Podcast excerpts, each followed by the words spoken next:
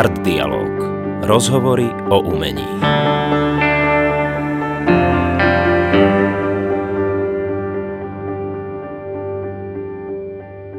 Ahojte, vítame vás pri ďalšom dieli podcastu Art Dialog so mnou Robertom Pospišom a Martinom Silajom. Ahojte. A našim dnešným hostom je skladateľ, dirigent, pedagóg, náš kamarát Marian Lejava. Ahoj Marian. Ahojte. Tak pamätáš si najhoršiu umeleckú radu, ktorú si dostal v živote? Fú, to je taká ostrá otázka na začiatok, ale prečo nie? Najhoršiu umeleckú radu e, v živote? E, priznám sa, že moc nie.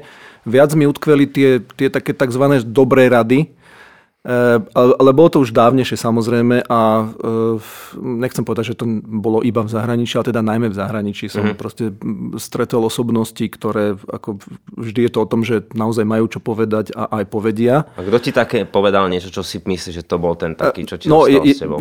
Priznám sa, že už si presne nepamätám že vetu nejakú takú tú, že zlatá veta, hej, mm. ktorá, ktorá človeku pomôže, ale jeden z takých naozaj veľmi silných zážitkov bolo e, stretnutie s, s veľmi významným a známym, slávnym e, skladateľom Klausom Huberom, u ktorého som bol na jedných kurzoch v Nemecku a pamätám si, že, že do koncertnej sály, kde sme mali záverečný koncert, sa išlo autobusom, to bolo nejakých neviem, 20 kilometrov odtiaľ, kde sme, kde sme bývali a e, vyšlo to tak, že som s ním sedel a bola to asi pol hodinka a naozaj tá pol bola taká, že dodnes na ňu spomínam. Proste pol hodina, ktorá človeku dá ako možno 4-5 rokov niekde inde. Takže áno, to bol ako veľmi, veľmi silný zážitok. E, áno, mám, mám zo pár takých a samozrejme aj od e, domácich pedagógov, ktorí ma vyučovali, e, proste prišli také vety, ktoré naozaj sa do človeka veľmi hlboko vrijú ale e, častokrát je to tak, že na ne, na ne musí spomínať, alebo teda musí si ich rozpamätať musí ich nejakým spôsobom rozkodovať a pochopí ich až potom neskôr. Časom. A bol si ty ten uh, typ nejakého študenta, alebo povedal by som, že otvoreného človeka, ktorý čakal na tie rady, že si ten typ, že čakáš, že si necháš poradiť? E, ani nie. E, určite si nechám poradiť. Ja som človek, ktorý som veľmi vnímavý na, na názory iných ľudí, ale skôr som ten človek, ktorý nejakým spôsobom sa snaží vstupovať do dialógu. Či už proste s nejakým akože problémom v úvodzovkách, alebo teda s nejakými otázkami a potom vlastne nejakým spôsobom očakávam aj nejakú interakciu z tej druhej strany. A robíš to aj ako pedagóg? Že využívaš tento uh, systém? Áno, určite áno.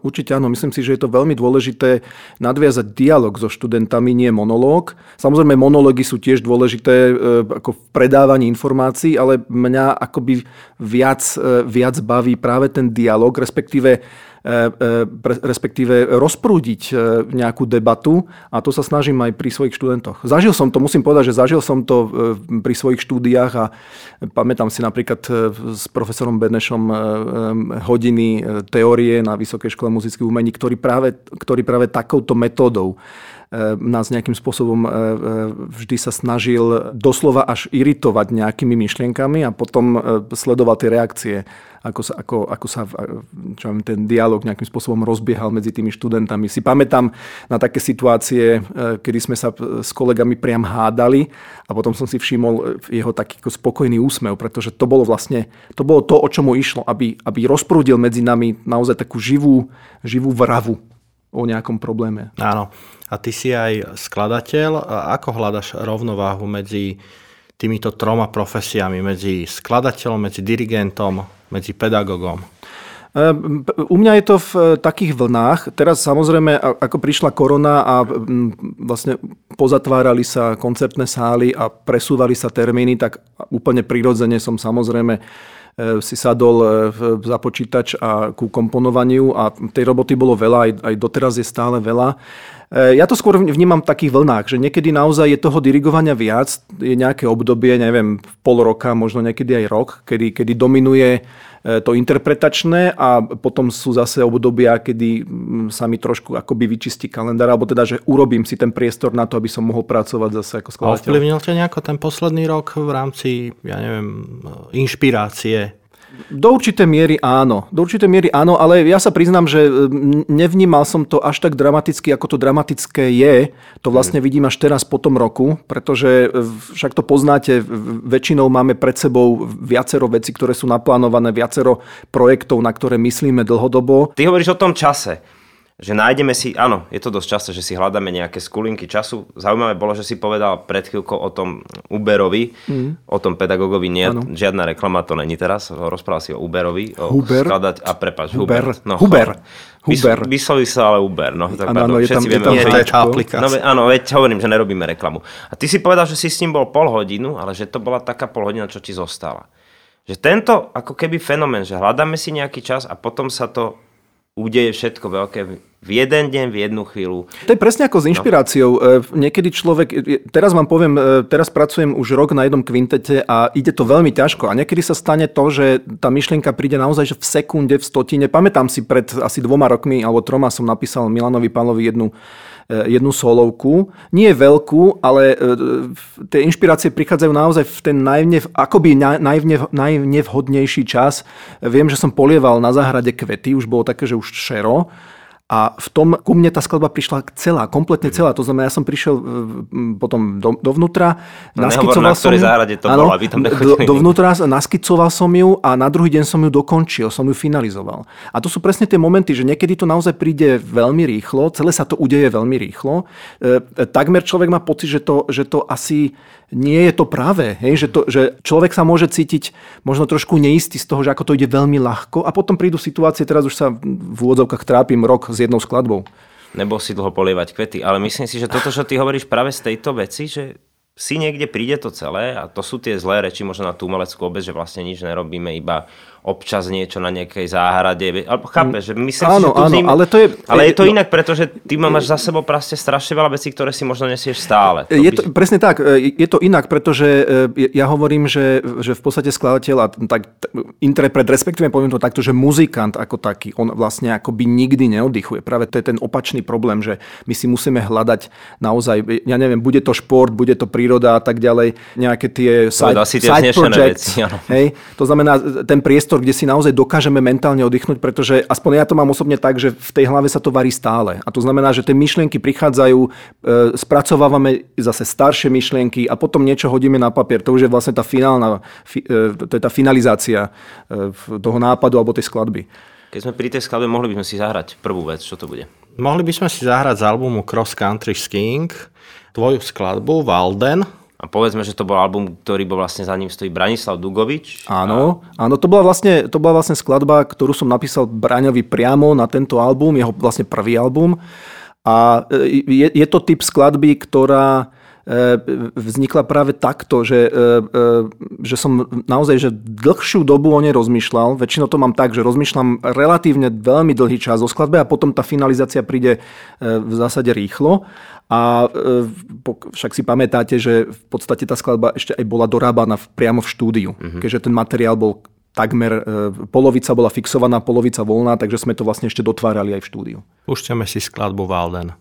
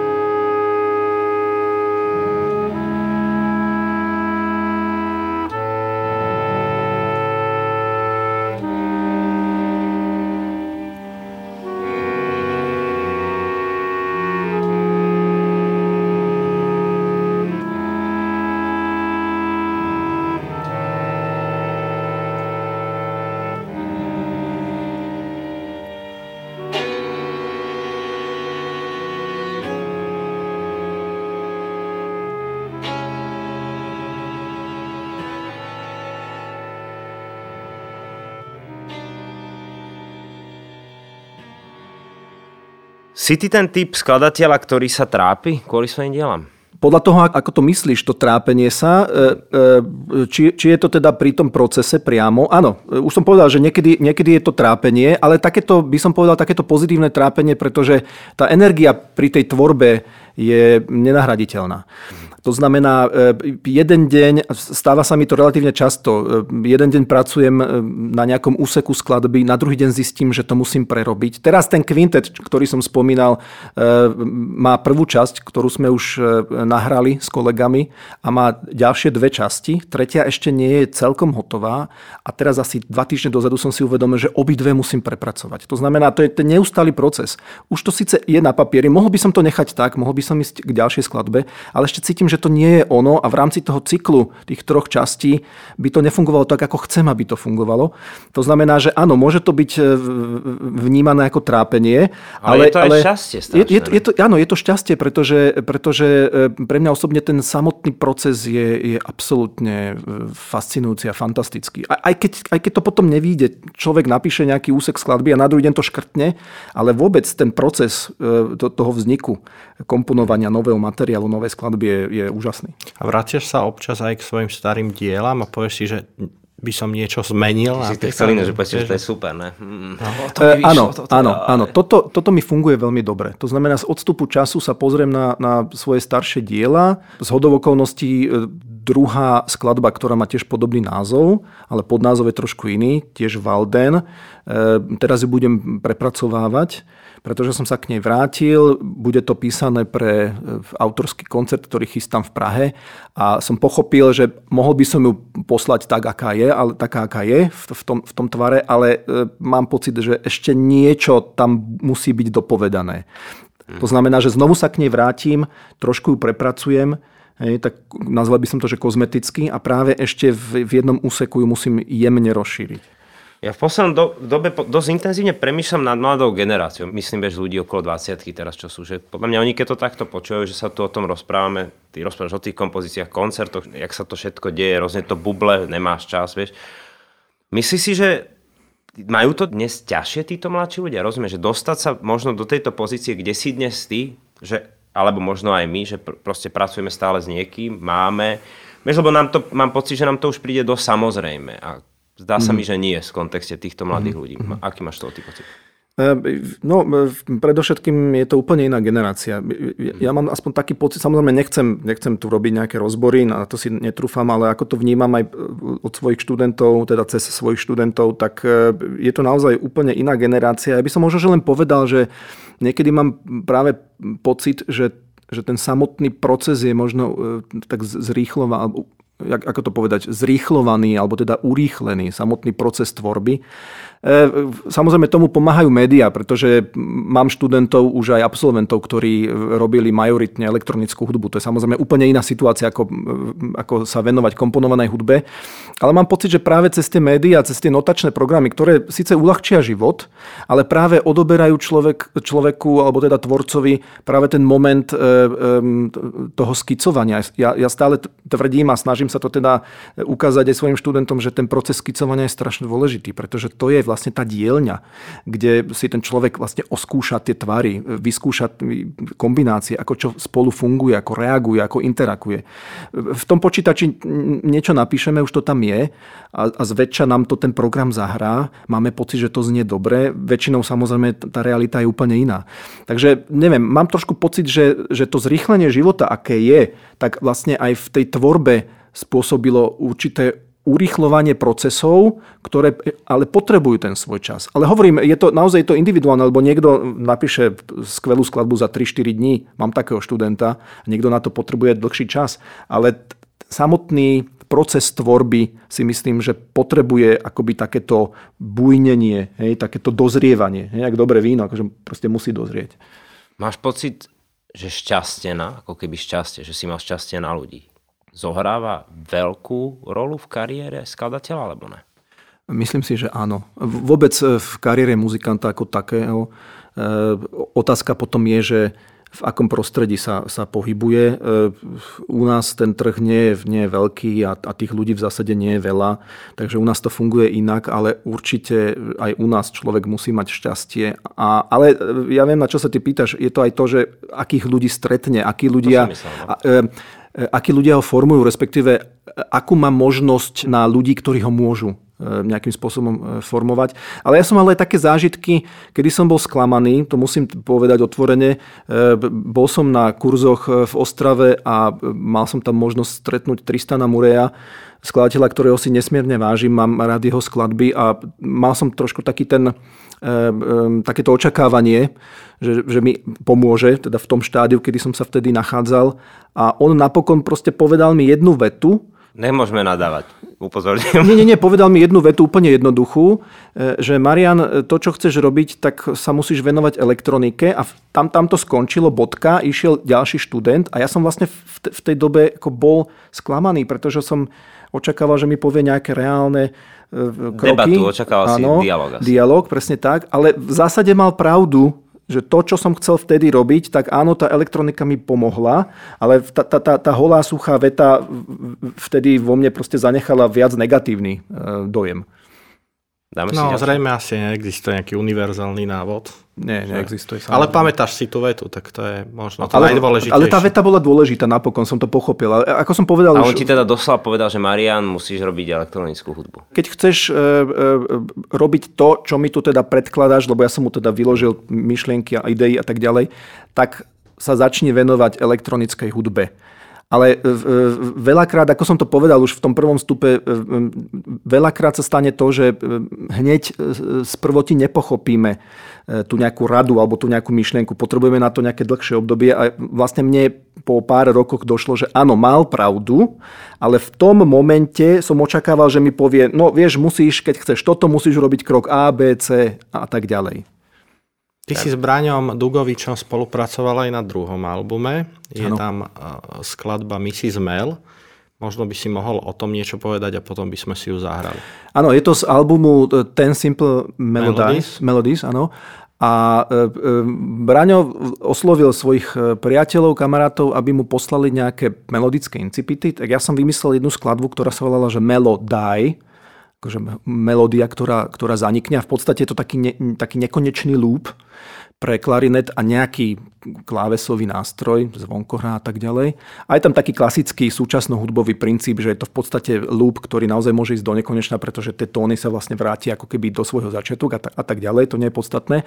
Ale vlastne potom e, Bráňo, čo z toho spravil aj s e, Edim, tak to bolo niečo fantastické a, a vtedy som vlastne e, zažil niečo, čo zažívam málo kedy, pretože ako interpret vlastných diel e, e, mám tú zodpovednosť e, pripraviť tie diela, ale častokrát nemám ten, ten zážitok toho poslucháča alebo toho skladateľa, ktorý si len sadne a počúva tú interpretáciu. A toto bolo absolútne fascinujúce, pretože som vôbec nečakal, že čo, čo z toho oni spravia. A t- ten výsledok je samozrejme v 10, 10 násobne lepší ako, ako ten pôvodný materiál, lebo ten pôvodný materiál materiál je klasická skladbička. Predsa len je tam Branislav Dugovič, musíme ho No, ale samozrejme. určite Takže toto počúvať. Urobili, urobili z toho naozaj krásny track a, a ten track vlastne aj uzatvára ten album. Skladba Mel.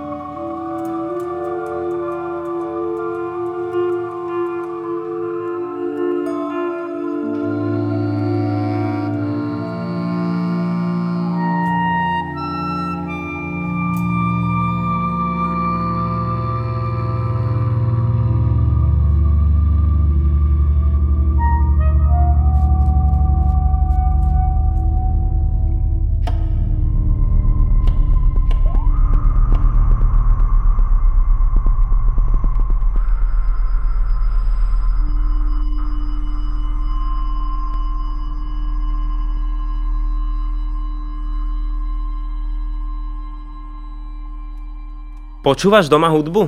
Počúvam teraz už menej, ale keď píšem noty, to znamená píšem už čistopis do počítaču, tak vtedy hudbu počúvať musím, ale striedam to e, žánrovo a, a striedam to aj s hovoreným slovom. E, ako v tichu písať len noty nedokážem pretože, pretože e, v tých ušiach stále niečo akoby znie, takže si pod to vlastne púšťam e, hudbu, na ktorú nemám čas, ktorú chcem spoznať a tak ďalej.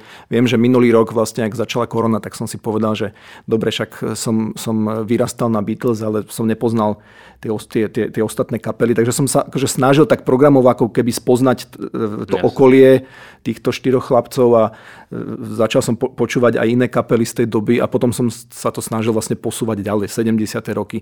Nebol som v tom dôsledný, lebo to je naozaj obrovské množstvo muziky a tiež človek si vyberie len to, čo nejakým spôsobom mu je, je blízke. Ale áno, počujem, počúvam. E, v aute počúvam asi viac. A počúvaš slovenskú hudbu? E, slovenskú hudbu e, sa priznám, že počúvam asi menej. Hmm že Slo- slovenskú populárnu hudbu počúvam menej. Nemyslím populárnu, zahraničnú, myslím, že... ale aj celkovo no. slovenskú hudbu ako takú, áno, menej. Ale, ale e, e, pokiaľ sa mi dostane do rúk nejaký zaujímavý album nejakého svojho kolegu, hej, nejaký, ja neviem, portrét, tak si ho vypočujem veľmi rád. Ale nesi taký, že by si si povedal piatok ráno, že čo dobré vyšlo na Slovensku. Vieš, akože nehovorím, že my to robíme všetci dôsledne, len, len nás to tak akože zaujíma v poslednej dobe, že či to vlastne sledujeme, to, čo sa tu deje. Ako Áno, ja, ja, ja sa priznám, ja sa priznám že, že to nesledujem, ale mám v sebe presne toto, že, že rád by som to sledoval, ale nemám na to kapacitu akoby. E, viac počúvam hudbu, e, ktorú nejakým spôsobom potrebujem v danom okamihu. Čiže áno, že sú to znamená, áno, áno, to znamená, ja neviem, že v, v, pracujem na nejakej, v, na nejakej tichej vlastnej skladbe alebo nejakej hlasnej, tak vždycky si nájdem nejaký protipol. Hej. Potom po roku sa mi vracajú také vlny. Teraz včera som počul akurát Smashing Pumpkins, lebo som mal pocit, že teraz toto potrebujem počuť. Takže vždy, vždy, si, vždy si vyberám tú hudbu eh, na základe vlastného pocitu ktorý vlastne, on, on sa môže meniť samozrejme počas dňa, ale vždycky si zoberiem proste nejakú hudbu. A to je jedno, či je to 20. 21. storočie klasika, alebo je to rock, pop a tak ďalej. Ale vyberiem si takto hudbu. Pri skladaní myslíš aj na poslucháča? Na svoje publikum? O, priznám sa, že, priznám sa, že mm, nie, moc nie.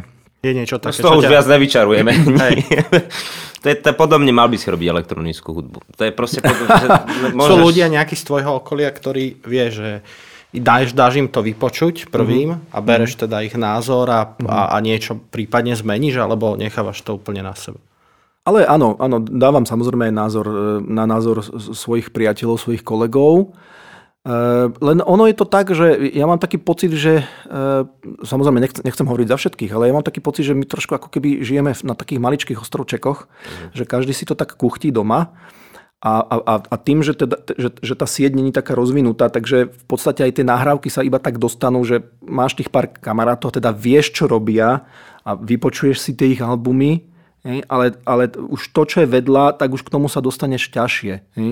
A, a na druhej strane treba povedať, že aspoň vnímam to tak, že sa to naozaj rozbehlo s tými albumami, takže ich je relatívne veľa. Aj na to maličké, proste ma, maličké prostredie, aj, aj vlastne zásluhu vás a vášho vydavateľstva, že naozaj tá produkcia je veľká. Martin teraz zrástol, pozerá sa na je jeden hrdopišný že, že, že, že tá produkcia je naozaj veľká a človek, keby to naozaj mal, že poctivotne, takže si to len dá a, a má to ako podmaz, ale sústrediť sa na to a vypočuť si to ako celok, ako albumy, lebo dneska je, dneska je ako svet len, len dvojminútových, e, kratučkých Není, však sa rozprávame už 40 minút. Vieš. Áno, ale akože myslím tak, čo sa týka tej, tej hudby, že ľudia dneska akoby, akoby už nemajú tú pozornosť vypočuť celé albumy. Ja mám rád napríklad počúvať celistvo, celý album. Yes. To znamená, zoberiem si XY, dám to celé, ale potrebujem to vypočuť aj celé. A myslíš, že je to o ľuďoch, alebo že jednoducho máš pocit, že tí interpreti, alebo tá doba není taká priaznivá, ako mm-hmm. ja neviem, bola v minulosti? Že nie sú tie mm. témy.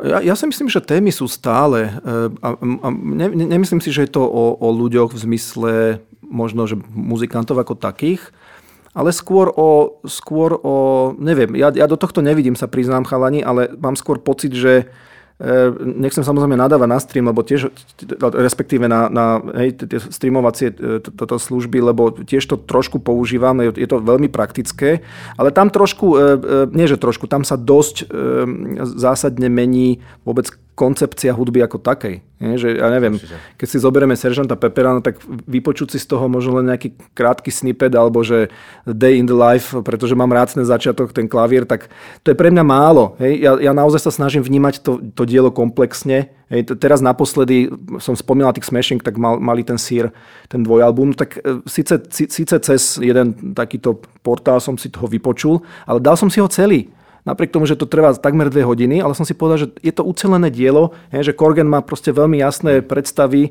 a tak ďalej, tak som bol zvedavý, že čo to je ako dielo, nie? že si vypočujem z toho len jeden single. Keby nás teraz niekto počúva, kto nevie, kto si, čo je kľudne možné, Marian Lejava, čo by si povedal, že vypočujte si odo mňa toto, čo by to bolo? Tak e, naposledy mi vyšlo e,